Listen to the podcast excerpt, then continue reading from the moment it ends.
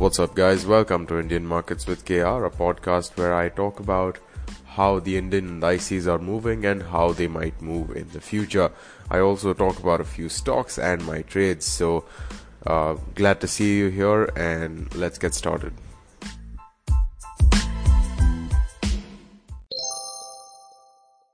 Okay, so this is not the plain old 2x speed reminder note. Uh, this episode onwards, hopefully, I'll be adopting a completely new format. And I'm saying hopefully because I'll only adopt it if it actually works out. Otherwise, there's no point in changing it. So, uh, the format is going to be something like this. So, the first two segments, which is my day's view and the currency market, uh, they're going to remain the same. So, I'll still, you know, summarize uh, my day's movement and I'll still summarize uh, how the currency markets moved. But the next segment is not going to be Nifty, and the next segment of that is not going to be Bank Nifty. Instead, I'm going to talk about the indices uh, together. So it'll be a separate section combining Nifty and Bank Nifty. And the reason for that is because there was a lot of duplication happening. Like Nifty, Bank Nifty, every time I used to say that they moved relatively the same, and you just look at the chart, you'll understand now, instead of you know making two separate sections and wasting time, I thought I'd just club them together. And uh, the next section after that is going to be related to the stocks. Now, this will include Nifty's gainers and losers, Bank Nifty's gainers and losers, and also some other interesting picks. So, such as in this episode, you'll see that we've got the overall gainers for the day, and we've also got the spurt in open interest. Now, if you're curious about where I'm getting this data from, it's from NSE's website. So uh, if you click on live market, no, yeah, if you click, on products or live markets or something, you'll see an entire list of all of these things. So that is where I'm picking up this data from. And after that, after that section, we'll come to the my trades and my positions one again, and from there the lessons. So the the starting two and the the ending two uh, sections remain the same. It's just the uh, middle part. So it's like you know it's like a sandwich. It's still like the bread is still the same. It's just the filling that's going to change. And uh, hopefully this filling will be better, nice cheesy, uh, buttery goodness with nice protein. So it's not too unhealthy. And uh, yeah, let me know what your feedback is about this one, and uh, so that I can fine tune it based on you know what it is again the ultimate aim for this is to give as much value as possible and pack in as much as i can in those 25 or so minutes. Hopefully 25 let's see how long this one is. Let's get started now.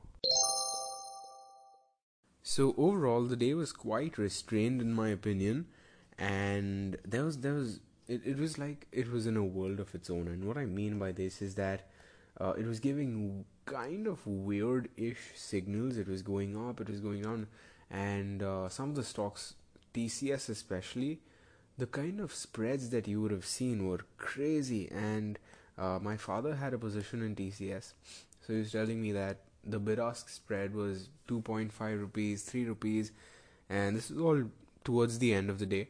So it was pretty crazy like that. And this is not just true for TCS, the other stocks also were. Uh, you know, facing some or the other weird thing is what I saw again this this might be just a random observation but uh, again this is this is something interesting that I saw during the day. And if we talk about the overall movement of uh, my watch list of my holdings it was mixed. It was not uh, as you know decisively uh, positive as we've seen in the past like the, the past 2 3 days. But at the same time it was also okay so the dogs are howling. And I'll just do a quick pause okay so the neighbors dogs have shot up and uh, yeah so uh, i was talking about well uh, what, what, was i talking about? I was talking about uh, you know the day's view again. So some of the stocks were very weird and uh, it was it was like holy shit i think i forgot what i was saying. Uh, I'll, I'll probably just you know mm, Okay, so the neighbors' dogs have shot up now. Thankfully, I can carry on with my holdings, and they were not decis- as decisively positive as we saw in the past two three days. But at the same time, they were they were also not as decisively uh, you know negative or just hanging in the middle as we saw last week or so. So that that was where my holdings were, and that was where my watch list is. Um, and yeah, overall, very mixed day. It was quite volatile in that respect. Now, uh, as we learn in my trades, you'll you'll see why certain stocks were just just pretty off, is what I felt. Anyway, we'll move to currency now. So today, unlike the past two days, there were quite a lot of opportunities. Is what I saw. Now I took a trade in GBP INR. You'll see how that turned out in a few sections and uh, overall you know i wanted a few i wanted like 0.1 rupees or so. Uh, i did not get that. So again you'll you'll learn more on that in the day in the day's trades. Uh, but as a whole the currency market i feel that it gave more opportunities than it uh, gave in the past 2 3 days. But at the same time it is also still hanging in the middle. Now uh, an observation related to the currency market is that if if you are going to trade based on a moving average indicator, which is what I do in case you're wondering, uh, it might not give you the best signal. So trading purely based on support and uh, resistance zones might prove to be a better idea. And uh, I'm still experimenting with different indicators.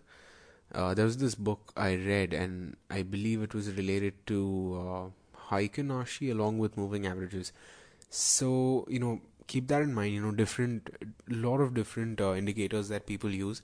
And based on what i saw today based on what i've been seeing in the past week also it looks like uh, currency moves a bit different. If you look at the daily charts of certain pairs you'll see that there are massive gaps. So uh, I'll, I'll, probably have to look uh, a bit more in depth into into that uh, but yeah, I did manage to take a trade, and overall, a lot of, a lot more opportunities uh, in in the currency markets today. So that was good. Overall, again, a very mixed day as far as uh, the pairs go, and yeah, it, it wasn't. I, I don't believe there were any uh, very massive moves happening, like like no half percent or one percent up down moves. So coming to the new indices section Bank Nifty 6 by uh, 6 is to 6, so 6 gainers, 6 losers. Nifty 33 gainers and 17 losers. Nifty closed at 12,221, it is up 56.65 points. Bank Nifty closed at 32,244, it is up 104 points. So clearly, Nifty performed a bit better than Bank Nifty. Uh, that said, new all time highs for both, and uh, you know, as far as that alone is concerned, it was very good. It was a very strong move. But that is probably where the similarities end, especially if you look at the daily charts. Now, it's very odd that the day, the one day where they they look a bit different on the daily chart is the is the same day that I uh, decide to combine the two. But that's fine. We'll see uh, how we can manage. Now, as a whole, restrained move by Bank Nifty Nifty, as I said, was greater than Bank Nifty at certain times. In fact, I do remember uh, for the bulk of the first half, uh, Nifty traded in the green, Bank Nifty traded in the red.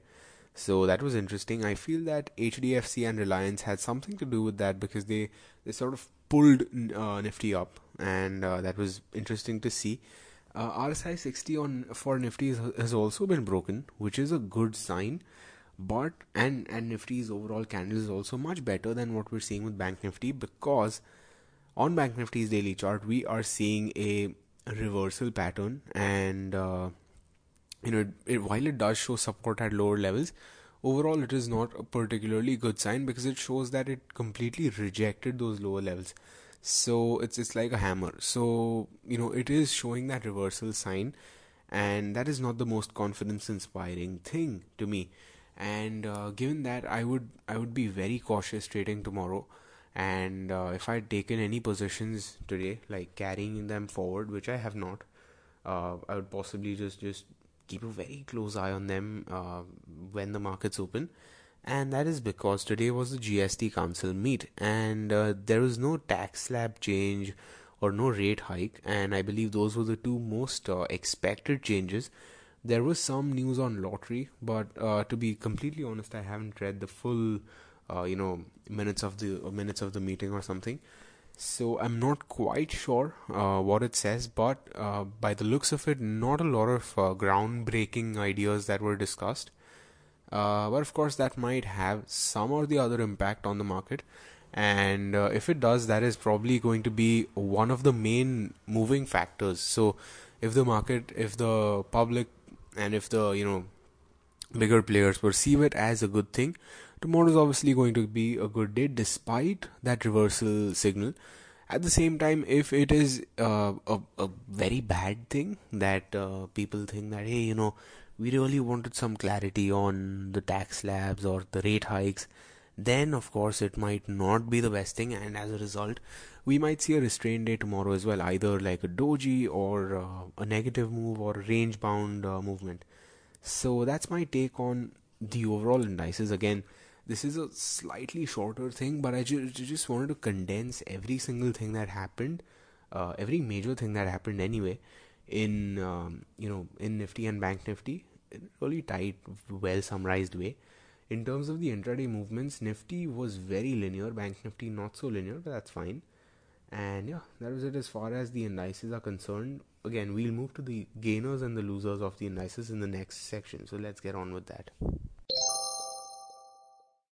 So Nifty had a very unusual gainer. It was Mahindra and Mahindra leading the pack. It is at 524 rupees closing up 3.59%. And my view on Mahindra is that it does have potential, does have a lot of potential, and it has taken support at around that 510 500 level. And if you remember, Mahindra was trading at like 580 600 not too long ago. From there, it retraced quite a bit so there is a chance that it might uh, test those levels again soon. Purely with that in mind, I would definitely look at Mahindra. I'd keep it in my watch list. The next gainer was Sun Pharma. Yesterday it was the top loser, I believe. I'll just do a quick check, and yes, it was the top loser for the day yesterday. Today it's a it's the second gainer. All right, it's the top gainer. 439.8 closing up 2.01 percent looks like and it does have resistance at higher level but overall it's pretty decent and yesterday i said that uh, i'll actually give you the exact quote yesterday i said that the gap has been filled quite iffy hence no trades and if you're wondering i'm literally reading my notes so i pretty much stand by that and uh, while that gap was filled and as a result uh, it was probably more confident in testing higher levels I feel that it is still not really the best stock to trade. Pharma as a whole is very news dependent. So if the FDA or if the US whatever administration uh, or you know the European administration, whatever whatever drug administration says that uh, hey this is a terrible drug, we're gonna we're gonna ban it, or if the competition beats it to a new vaccine or something, then you're gonna see it just fall. At the same time if the opposite thing happens then you're gonna see it just shoot up. So it is a bit of uh, a risky pick which is why i don't really do f- pharma as a whole. So i just thought i'd share that here. Coming to the losers we've got tata motors sadly at the top or should i say at the bottom. And it was closing at 175 which is approximately 2.89% down. And that is that's around 10 rupees. If you're wondering it does have support at lower levels. So let, let's just give it that. Uh, you know at the same time it's it's kind of like gap filling i feel so we'll have to see on tata motors now an interesting observation that my father made uh, so the credit goes to him is that tata motors coincidentally has been uh, you know possibly more anticipative, uh, if that's a word, more am- anticipative of uh, Cyrus Mistry's return than the other, you know, Tata Group stocks. Because if you look at the chart, you can possibly eyeball where Tata, uh, not Tata Mistri, where Cyrus Mistry was uh, removed, and in the past week or so, you can see that it was flat, meaning that, uh, you know, probably discussions were going on whether Cyrus Mistry should be, uh, you know, sort of taken back or something. And again, this is just one of the theories, but I thought I'd mention it here since it's an interesting one. At the same time, uh, one of my listeners and friends, uh, Anush, probably like the first listener or something, except apart from my dad, he shared this very interesting piece of news that uh, Tata Motors acquired Bowler. Now, if if you do not know uh, about cars, Bowler is actually uh, you know more of an off-road uh, manufacturer. So they used to convert Range Rover Sports and such into proper off-road beasts to you know race rallies and all that. So they've off, they they've actually taken that, and I feel that Tata Motors has is building a very strong R and D portfolio, and as a result, you know, again, this is purely as an automotive enthusiast, it looks very good to me, and uh, that that just means that there there's going to be so much more technology. Uh, that's going to trickle down to the consumer cars, to JLR, to Tata Motors, uh, possibly to even you know the Harrier equivalent cars, to the flagship cars of Tata Motors, and as a result it's going to be much better than the competition. Of course this is something which affects it. One year six months two years down the line not immediately. So do keep that in mind but i just thought i'd mention it here. Again this is i know i'm stretching it a bit long and i always do when it comes to the car uh, stocks but you know i just thought i'd give you some context on that. The next loser is GAIL. It's at 117.3 down 2.09 percent and looks like it's retracing so i'd personally stay away from it for a while unless it shows some positive moves initially tomorrow and sort of carries on that momentum during the day. Coming to the banks now. We've got hdfc leading the pack and uh, where is it? Uh, so hdfc is at 1292.7 closing and it's up 1.7% uh, this probably needs a break. So i'll do one thing. I'll cut it here and uh, you know that's because i feel that talking about like eight stocks together might be just a bit uh, you know intense. So i'll just cut it here and i'll come to bank nifty in a bit. Okay so bank nifty's gainers hdfc bank leading the pack at 1292.7 it's up 1.7% that 1300 level was not attempted. I believe the day's high was 1299 if it sustains above that 1300 level then beautiful. It's it's amazing. Good things will happen at the same time, it's got a big gap where it's at, so I'm very concerned about that. It, it just shot up for some reason. I haven't checked the news, but uh, you know, it looks like something which is probably news dominated or something. Uh, but yeah, very interesting move, HDFC Bank. Um, do do check out the ch- uh, charts if you're interested, if you're curious to see uh, what a big gap looks like. The next gainer for the day was RBL Bank. It's at 343.55, up 0.85%, just 0.85%, and it looks good now it previously retraced from those 380 or so levels and uh, as it stands right now it looks like it might just nudge them or kiss them or something. So yeah good thing uh, for rbl bank. I have a small position in rbl bank. Uh, i've mentioned that before so uh, good thing for me also. Coming to the losers for, for for bank nifty we've got bank of baroda on the bottom. Uh, it's at 99 rupees closing it's down 3.13% i also have um, a small holding in bank of baroda like just a, barely a few stocks. So that's where it's at. It pretty much reversed all of the gains that it had made. Uh, in the past now 98 is a very strong support level. Uh, but yeah so it might just hit that tomorrow or it might just shoot up from where it's at. Overall it does not look like you know an exciting stock to me personally the next uh, loser was PNB Bank. It's at 63.4. It's down 2.07%. And looks like the gap was filled. PNB, as I said, it's a very iffy stock. And um, I know I say this, they say the word iffy a lot for these stocks.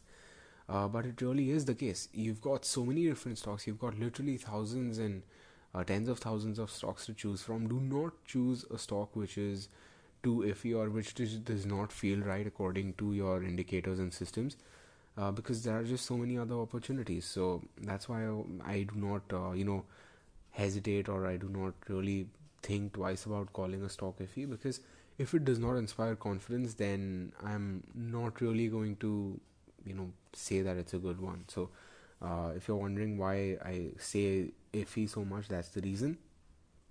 And uh, yeah, so I'll, I'll again cut it short, uh, cut the cut the segment short here and I'll come back with the other stocks in a bit.